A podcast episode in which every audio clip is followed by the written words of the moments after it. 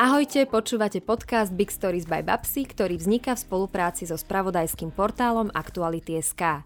Big Stories vám prináša príbehy inšpiratívnych ľudí, ktorí na sebe tvrdo pracujú, majú odvahu, talent, šťastie a dosahujú veľké úspechy nielen doma, ale aj v zahraničí. Študoval vizuálnu komunikáciu na Vysokej škole výtvarných umení. Je autorom viacerých vizuálnych koncepcií, ako aj knižných dizajnov. Venuje sa najmä brandingu, tlačovému dizajnu, typografii a webdizajnu. Spolupracuje s mnohými poprednými slovenskými hudobníkmi a festivalmi. Aktuálne je nominovaný na Národnú cenu za dizajn v kategórii Priestor. Grafický dizajner, kreatívec a art director Damian Pastyrčak, ahoj, vitaj. Ahoj. Teším sa, že si prišiel. Teším sa aj ja, že si ma zavolala do Áno, áno, áno. E, to je veľmi netradičné povolanie. My tu nemávame grafických dizajnerov, tak o to viac som rada, že rozoberieme aj túto dimenziu umenia, pretože ľudia áno. to vnímajú tak veľmi reklamne a to je pritom veľmi uh, zaujímavý umelecký smer. Ako by si ho lajkom priblížil? Je to veľmi široká téma, lebo tým, že vizuálna komunikácia, lebo jedna vec je grafický dizajn a druhá je vizuálna komunikácia. Vizuálna komunikácia v sebe zahrňa celé spektrum vecí, ktoré vlastne ne, nepoznajú úplne hranice. Od e, vlastne komunikácie čokoľvek. A vlastne komunikácia sa vyvíja v procese, ako, ako sa aj ľudstvo vyvíja a tým pádom sa to aj mení, že akým spôsobom komunikujeme. Takže od nejakej tej prvej knih tlače sme dneska úplne niekde inde. Takže e, samozrejme sa to vyvíja úplne že dramaticky a tie technológie a všetko to akože e, tlačia dopredu ešte aj, rýchlejšie. Aj máš nejaké doma staré knihy úplne, že keď hovoríš o tej prvej knih tlači, tak hneď mi napadol Gutenberg, že či si zberateľom aj takýchto nejakých úplne starých reklám printových alebo starých nejakých tých tabuliek, ktoré bývali zavesené na uliciach alebo v výkladoch obchodov. Áno, tabulky nezbieram, ale mám knižky také, ktoré vlastne e, niekto za mňa pozbieral tie tabulky, takže mám veľa akože aj starých kníh z antikvariátu a všelijaké, ja mám veľmi rád tie také e, čo boli tie také vlastne e, čudesnosti. Vlastne v 19. storočí sa všelijaké také zvláštne veci, mušle s, so zvieratami skrížené kreslili a mám strašne veľa týchto takže rytín starých a aj typografických knižiek. Čiže také surreálne výjavy hej. ťa fascinujú, hej? Niečo medzi snom a realitou. Áno, áno, mám veľmi rád túto akože takú, mm, ako Goya maloval tie všelijaké jeho príšerné obrázky mm-hmm. grafické, tak určite to mm, mám taký veľa jasne, historických. Jasne originálov od Goju, hej? To nie je, to nie je to. to raz príde, neboj sa. Od malička ťa fascinovala okrem výtvarného umenia aj hudba. Tvoj brat Jonatán Pastyrčak pri hudbe zostal a ty si sa rozhodol, že hudbu budeš stvárňovať iným štýlom. Kedy si na to prišiel, že nie si možno až taký talent hudobný? Ja som skúšal hrať celkom dlho na gitaru, ale, mm, ale nešlo mi to moc. A pochopil som, že nemám úplne ani rytmus a že síce som obrovský fanúšik hudby a hudbu fakt, že milujem a vždycky to bolo aj tanec, aj, aj všetko dokopy. Som mal strašne rád. A, a, a celé spektrum práve, že od také, že od klasické vážnej hudby až po um, rap. Mm-hmm. A, takže že všetko. A ja som tak, jak, jak som, ja neviem, ako tínežer asi som pochopil, že, že sú o mnoho lepší v tom a že, že vlastne v tej vizuálnej oblasti mi to je o mnoho bližšie že tam sa vidím a viem reagovať viacej a keď aj počúvam hudbu, tak si ju vidím vizuálne a takže možno je to dar a nejak mm-hmm. to mhm. akože pretaviť. Áno, určite áno a tomu sa aj venuješ, Hej. pretože spolupracuješ s mnohými hudobníkmi, aj festivalmi a tu ich tvorbu pretavuješ do toho vizuálneho umenia, do tej vizuálnej komunikácie. A vy ste mali zaujímavé detstvo aj vďaka tomu, že váš otec je farár, alebo bol farár, ale na druhej strane bol aj umelec a spisovateľ a ako si mi hovoril, tak sa kamarátil nechcem povedať, že s takou bratislavskou umeleckou smotankou, ale vlastne aj hej, pretože bol medzi nimi Julo Satinský, Juraj Nôta, herečka Zuzka Kronerová. Aj si sa niekedy zamiešal do tej ich a nasával si tú atmosféru tých rozhovorov? Tak my sme boli ako, ako deti a samozrejme sme, e, sme boli ako keby aj uh, Julo Satinský má deti, takže my sa poznáme, aj Zuzka Kronerová, takže sme akože samozrejme aj s Tereskou Notovou sme ho keby uh, nie, vyrastali. vyrastali, ale mm-hmm. boli sme v kontakte a boli sme kamaráti, takže samozrejme, že sme, to malo na nás vplyv a zaujímavá pozícia bola v tom skôr, že zároveň my sme vyrastali v kostole, čo bolo ako keby také konzervatívnejšie prostredie, ale v tom istom momente sme zároveň mali, keby sme boli v kontakte s ľuďmi z umeleckého prostredia, a kde to bolo akože diametrálne iné videnie sveta vo všetkom. Takže my sme si tak akože uh, museli vybrať a sme mm-hmm. si aj vybrali, myslím, že všetci.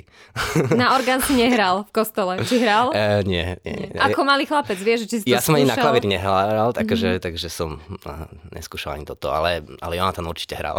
Ani si nespieval v nejakom zbore kostolnom? Uh, práve práve, že to som spieval. To mm-hmm. som mhm. spieval, to som spieval a to akože tak prišlo. Samozrejme, keď človek vyrastie a zistí, že že, že toto nie. Potom ste pili víno v zakristii. Či to nie? Nechceš tak, prezradiť. E, ono to nie je katolický kostol, takže to nemá sakristiu, jasne, ale jasne. tak akože víno sme pili. Áno, tak to patrí k tomu, vieš, to na tej fare. Tam sú určite dobré žúrky vždy, že? No, e, tak to je zaujímavý kostol tým, že vlastne tá fara je vlastne nad kostolom. To je na, mhm. na, na, ja som vyrastal na Cukrovej a to je vlastne ako keby na treťom poschodí je fara a na, na prízemí je kostol, takže je to také trošku vymenené. Mm-hmm, mm-hmm. Potom na strednej škole už si vedel, že sa ideš venovať grafickému dizajnu, tam už to bolo jasné, študoval si šupku a potom si bol aj na VŠVU, na vizuálnej komunikácii. A cítil si to tak od malička, že toto bude niečo, čo ťa bude baviť, pretože otec je vytvarník, veľa ste asi doma kreslili, už si študoval tam tie rôzne výjavy uh, surrealistické. Áno, my sme naozaj veľmi, veľmi veľa kreslili. Ja som naozaj mm. veľa kreslil a e, mal som to nejak tak... E, od 8. triedy na základke som vedel, že, že nechcem ísť ani na gymnázium, ani nikde inde ako na tú šupku. Možno keby som sa teraz druhýkrát rozhodoval, tak tam akože, tak ne, ne, to nevidím takto čierno-bielo, ale vtedy som to tak videl. Uh, jednak mi sa aj akože dosť ťažko učilo, som dyslektik, dysmerik, dysgrafik, takže pre mňa štúdio, štúdium... Dysgrafik akože, a pritom grafik. Hej, hej, takže pre mňa akože štúdium gymnázia bolo akože mm-hmm. uh, že intenzívne mm-hmm. učenie sa, takže tomu som sa chcel aj tak trošku vyhnúť, ale zároveň ma to ako veľmi priťahovalo. No a chcel som mať práve ten priestor sa venovať niečomu konkrétne a mal som pocit, že mám v tom extrémne jasno a asi som aj vtedy mal. mm-hmm. Uh-huh. Uh, dobre, že si nasledoval túto kariéru, lebo veľmi sa ti darí. Ja som niekde čítala, že denne vidíme v súčasnosti okolo 6 tisíc až 10 tisíc reklám, čo je oproti 70. rokom obrovský rozdiel. Tam sme boli vystavovaní niekde okolo 500 až 1600 reklamám denne. A aký to na nás má vplyv podľa teba? Myslíš si, že ešte reagujeme nejako na túto vizuálnu komunikáciu alebo na reklamu, že hmm. sme skôr imunní alebo že vieme ešte urobiť rozhodnutie na základe toho, že niečo nás zaujme v tej reklame? Nejaký, nielen prísľub, mm-hmm. ale font, alebo vieš vizuálne, že nás to proste zaujme. Áno.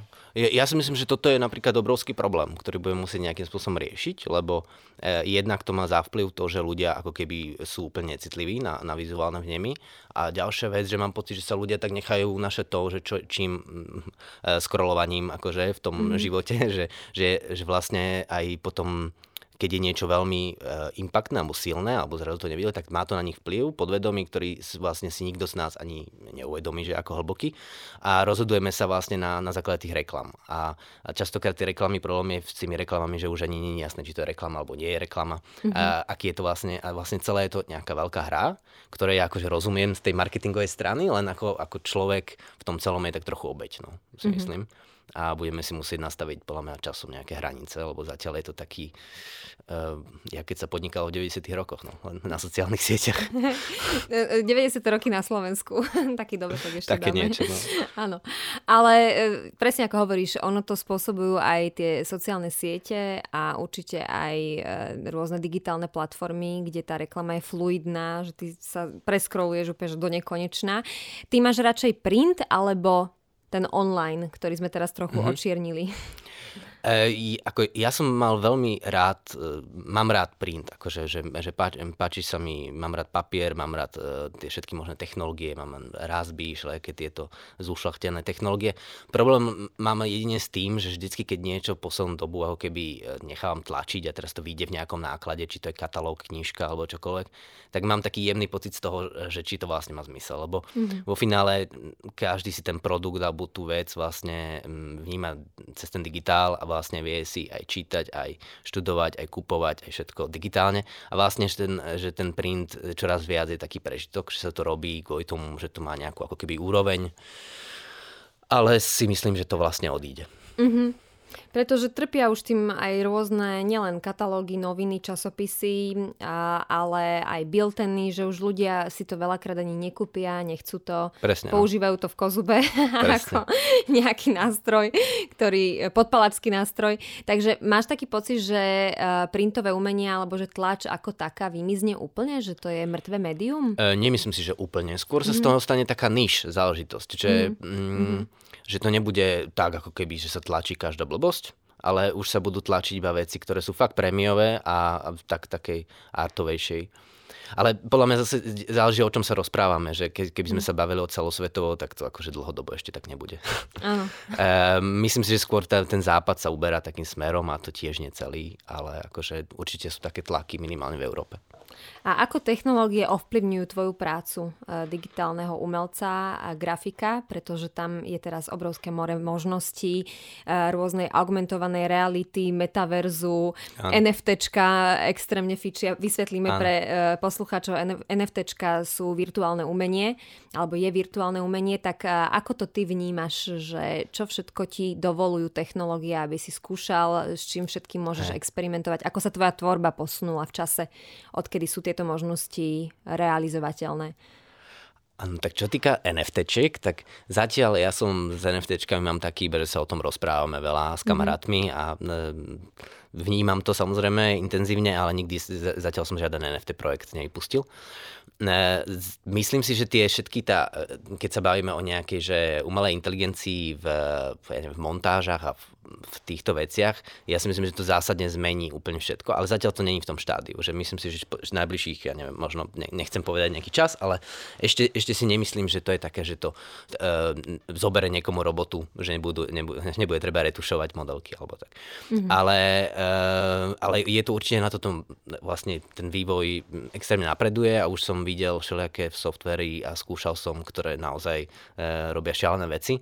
A úplne diametrálne to zmení to, ako budeme pracovať, ale zatiaľ si myslím, že, že tie technológie v grafickom dizajne skôr najvýraznejšie cítime v tom, uh, len, že napríklad už len navrhnúť responsívny dizajn, dostatočne responsívny a tak, aby sa nejak percentuálne prepočítaval, tak je už samo o sebe výzva. Um, to pri tom web dizajne alebo pri aplikáciách. A to už napríklad na ten rozdiel medzi tým, že printový dizajner, ktorý navrhuje nejaký uh, statický layout, zrazu keď ten layout je dynamický, tak je to zrazu o mnoho viac možností, viac e, verzií človek musí domyslieť. Mm-hmm. A, a veľmi, veľmi to mení to, akým človek rozmýšľa nad tým layoutom. Takže. Mm-hmm. Uh, napriek tomu, že sa rozprávame o reklame, ty si skôr umelec, ktorý sa venuje takým menej komerčným projektom. Prečo si nešiel do reklamy s tým potenciálom, ktorý máš? Uh, jednak ja som bol vždy taký, že som uh, robil sám za seba.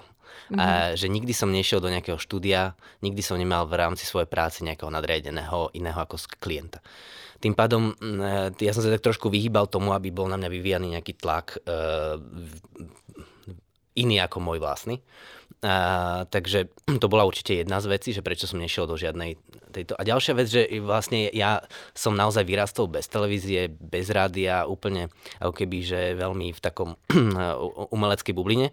A pre mňa e, kopec tých reklam, že ja na to nemám ani ako keby podľa mňa ten základ reklamný, že som mm-hmm. v tom, že by som si, veľa z toho som si ako keby doštudoval, ale nemám ako keby ten popkultúrny ako keby background dostatočný. A to si myslím, že mi chýba na to, aby som v tom bol dobrý. A ďalšia vec, že by ma to strašne deprimovalo. Že, mm-hmm. že ja by som práve z toho mal, že depresiu, keby som to robil. A snažím sa svoje projekty takže vyberať, čo, má, čo mi je blízke pokiaľ samozrejme, že si to môžem dovoliť a väčšinou si teraz už môžem, že, že nerobím veci, ktoré by som považoval za, že to nemá zmysel. Mm-hmm.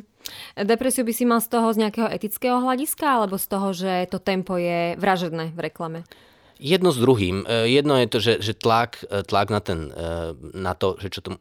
Vlastne, ja mám pocit, že teda nechcem o tom ako keby rozprávať úplne priamo, aby som sa niekoho nedotkol, lebo sa v tom nepohybujem, ale môj názor je taký, že mám pocit, že, že vlastne tým tlakom, že človek musí vypustiť strašne rýchlo niečo, tak vlastne sa, sa len, si človek len napozerá, že, že čo sa za poslednú dobu spravilo, zobere si, vybere si nejaké cool nápady a vygeneruje niečo, čo sa ani nezamyslí, že či to už ako keby nevzniklo a strašne sa vyrábajú takéto kopí, kopí a, mm. a máme toho vlastne všade veľa. Mm-hmm. A mám taký pocit, že nás to tak, tak strašne obklopuje, že už vlastne sa nevieme zamyslieť nad niečím, že čo by mohlo byť naozaj niečo mm, zaujímavé, alebo niečo nové, alebo niečo, čo by niekoho naozaj prekvapilo a nebolo by to len ako keby slušne spracovaný nápad, ktorý sme už videli miliónkrát. Mm-hmm. Môže byť človek ešte v tejto branži originálny podľa teba? Ja si myslím, že môže, len to veľmi ťažké. Mm-hmm. Že to práve to, že práve medzi tými v tej reklamnej branži si myslím, že naozaj tých ľudí, ktorí sú takí akože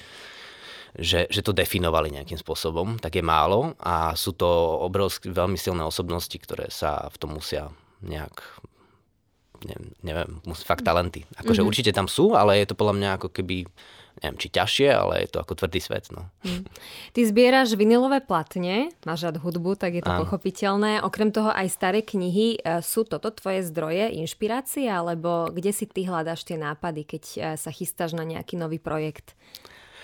No, e, aby som to upravil trošičku, ja nie som úplný zberateľ z hľadiska mm-hmm. ani vinilo, ani, ani kníh, aj keď mám knihy, aj, aj vinilové platne veľmi rád a určite ma to veľmi, veľmi inšpirovalo. Uh, nemám ja doma až tak veľa kníh ani vinilových platní, ale uh, všetky tie vinilové platne, ktoré mám, uh, mám veľmi rád a uh, ja som mal rád hlavne pri vinilových platniach ako dieťa, uh, keď som videl tie všelijaké artrokové kapely. Um, ono to ten dizajn bol taký, že, že tým, že ten, ten vinilová platňa je väčšia, tak si tam môžu dovoliť väčší priestor pre tú grafiku a boli tam vždy rozohraté ako keby veľa rôznych vizuálnych motivov, že to, čo je pri CD alebo pri mm, digitálnom, že vlastne je to jeden obrázok, tak zrazu človek otvoril tú vinilovú platňu a našiel tam kopec detailov, e, zalomené za rôzne pesničky, e, upravené neviem, obrázky, karikatúry tých, e, tých hudobníkov a strašne veľa detailikov, ktoré že človek vedel tak ako keby ich objavovať ešte veľmi dlhú dobu. A to sa mi strašne vždy páčilo, že to, že to som vždy mal pocit, že to je také komplexné a že vlastne vždy tam viem nájsť niečo nové a že, že jak to ten človek úplne domyslel a že jak to úplne sedí, keď to človek počúva a listuje si to. Tak Takže povedz nejakú kapelu rád. starú, ktorá sa ti vizuálne páči. No pre mňa bolo veľmi zásadné kapela Genesis. Mm-hmm. Tak to, to oni, oni má, že ja som ich mal veľmi rád, môj oco ich mal veľmi rád a, a ten eh, ich kavery ma veľmi, veľmi ovplňovali si myslím, že, že, to, že to sú také eh, silné malby, aj, aj tou takou naivistickosťou, aj tým, ako sú vlastne brutálne a také smutné. A potom som mal strašne rád cover od kapely Dunaj. To je taká mm-hmm. Iva Beatová tam. A t- um, ja som potom zistil dodatočne, že je to vlastne ukradnutý cover. Mm-hmm. Teda, že je to prerobené niečo, čo má kapela Clash mm-hmm. veľa rokov dozadu. Ale ten cover bol pre mňa ako v detstve strašne silný, že to je taký malý chlapec, ktorému niečo trčí z ucha a bolo to tak akože to si doteraz pamätám, že to má veľmi... Až to... strašidelné, hej? A Nejaký to... červík mu trčí je. Je, je to strašidelný cover a taká, tá hudba je tiež dosť strašidelná, ale to bolo pre mňa akože také, že ako v detstve veľmi, veľmi uh, silný vizuálny zdroj. Mm, ťa to fascinovalo. Áno, áno. Ja mám rada kavre Ramones, tie sa mi veľmi páčia. Tie sú výborné všetky. Také psychedelické áno, áno, áno. a veľmi farebné. Uh, teraz bola taká éra minimalizmu, aj v životnom štýle, veľa sa o tom rozprávalo, pretavilo sa to do tej vizuálnej komunikácie rôznych značiek, subtilné loga, veľmi také jemné fonty. A ja mám pocit, že teraz sa vracia ako keby tá éra hippies, že mm-hmm. všetko je neonové a hrubé a také naozaj veľmi um, síte a, a až také možno popartové. Dá sa hovoriť aj v grafickom dizajne o nejakých súčasných trendoch, alebo si každý ide tou svojou cestou? Určite sa dá, podľa mňa, že e, dokonca podľa mňa tie trendy sa dajú tak odpozorovať, že čo od cca bude o niekoľko rokov príde. A ja si myslím, že to, čo je dneska, je vlastne len vyhrotenie niečoho, čo sa tu začalo už pred nejakými 5 rokmi. Ehm, myslím, že to nastalo tým, že, že tým ako v, v na tých 2000 rokoch to bol taký vizuálny chaos a vlastne aj m, e, taká akože veľmi hrubozrné vizuály. Ja mám rád kopec tých vecí, ale boli také strašne ako keby ehm, proste nie je minimalistické. Mm-hmm. No a ten minimalizmus bola prirodzená reakcia mňa na to a že sme sa potrebovali tak ako keby upratať a mať v tom všetkom prehľad, mať to všetko také čisté, pekné, e, slušné. A ľudí to mňa začalo nudiť. A e, ja si myslím, že to celé vyšlo z také dekonstruktív scény. To vlastne začali takí experimentálni dizajnéri, ktorí začali rozkladať všelijaké vizuály, vizuály z 90 2000 rokov do detail, akože vyberať z toho detaily, robiť z toho nové veci. A si myslím, že to práve priniesla tá akože mladá psychedelická scéna a myslím, že to súvisí aj s tým, že sa psychedelika zase vrátili medzi mladých ľudí z toho sa veľmi teším.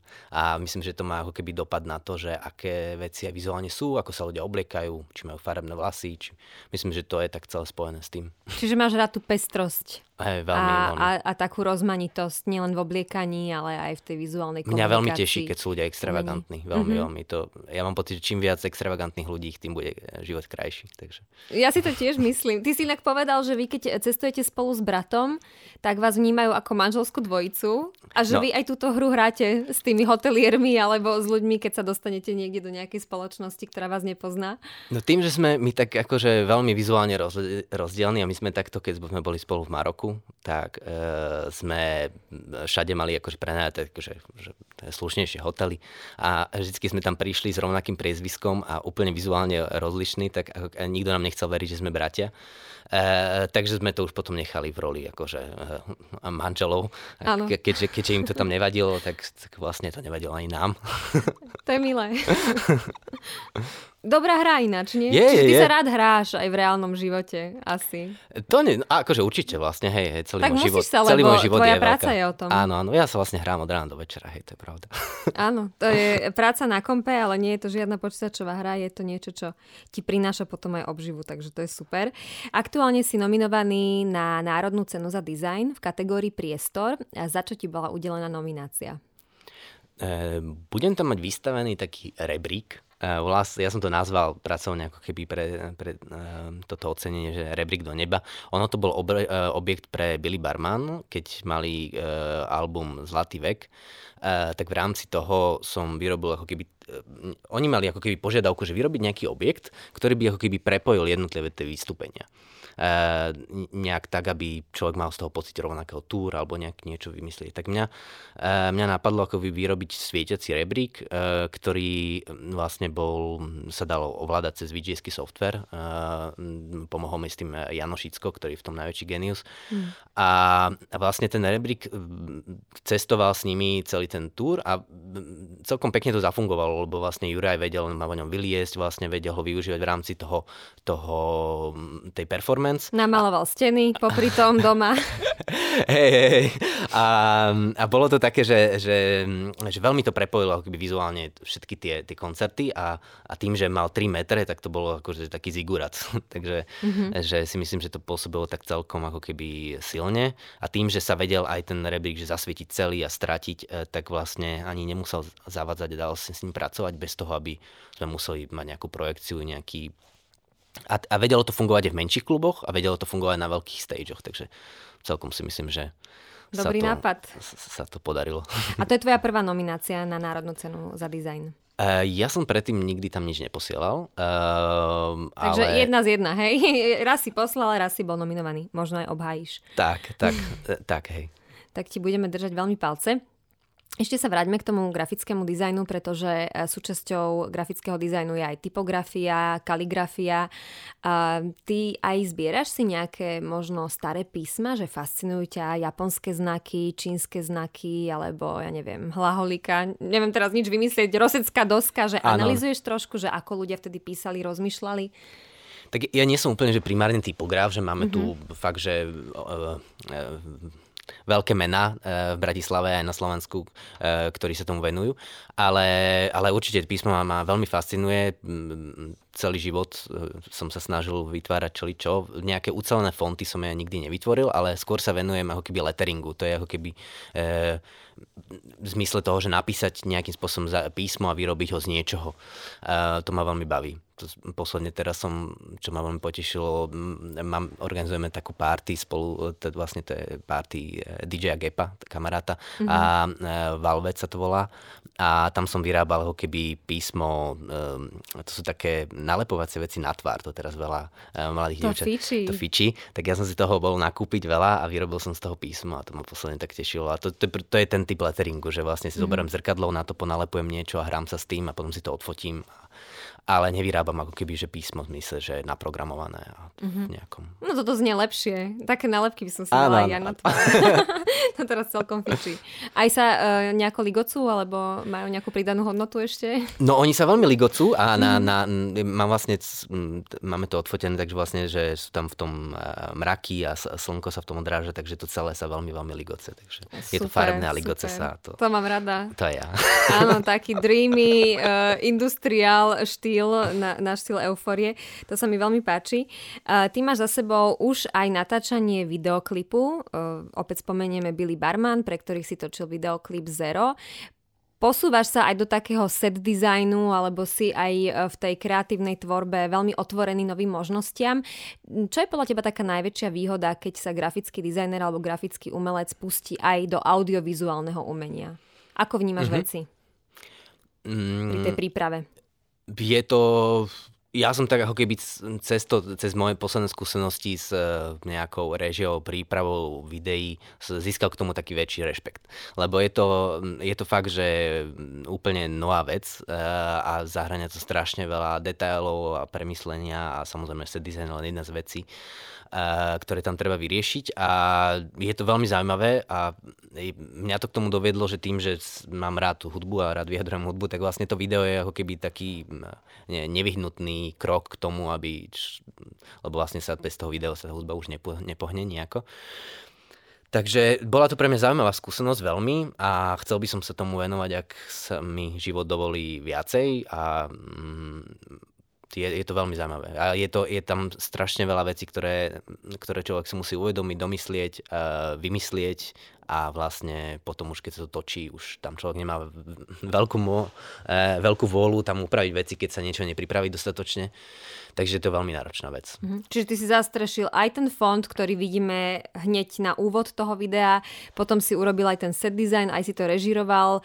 Čo všetko ešte dokážeš obsiahnuť v rámci prípravy takéhoto projektu? Um, mňa práve že baví, keď môžem e, pri hociakom projekte, že či sa týka nejakého takého videa, alebo sa bavíme o nejakej komerčnej veci a ide o e, identitu, že, že ako keby, že to môžem vytvárať ako keby komplexne, že, mm-hmm. že môžem vymyslieť nejakú ideu toho a vlastne tak trošku kafra do každej tej veci, že keď e, aj do stylingu, aj, aj do set designu, aj, aj do toho scenáru, aj do storyboardu, aj režie, aj e, vlastne celej nejakej tej aj loga písma, titulkov a vlastne, že aby to celé nejak sa harmonicky prepojilo do, ne, do nejakej tej vízie, ako ju ja vidím. A čím viac tam podľa mňa človek sa vie v tom orientovať, e, je to super. Zároveň je tam podľa mňa dôležité vedieť e, sa spolahnúť na iných ľudí a v každej tej, v tom odvetví sú profesionáli a ktorí vedia toho častokrát o mnoho viac než ja a ja mám nejaký názor a že zároveň ako keby aj počúvať, takže ale, ale myslím si, že je dobre, že keď to celé, tak sa to tak celé poprepája. Ja mám s tým ako keby dobré skúsenosti, keď niekedy e, e, ma to stojí to, že vlastne nejaký projekt ma zožere tak intenzívne, e, že, že som sám prekvapený. Že sa hráš až veľa, až že, príliš. Že zrazu, zrazu tá, tá mhm. práca narastie do takých rozmerov, že, že nerobím nič iné. Asi si aj detailista.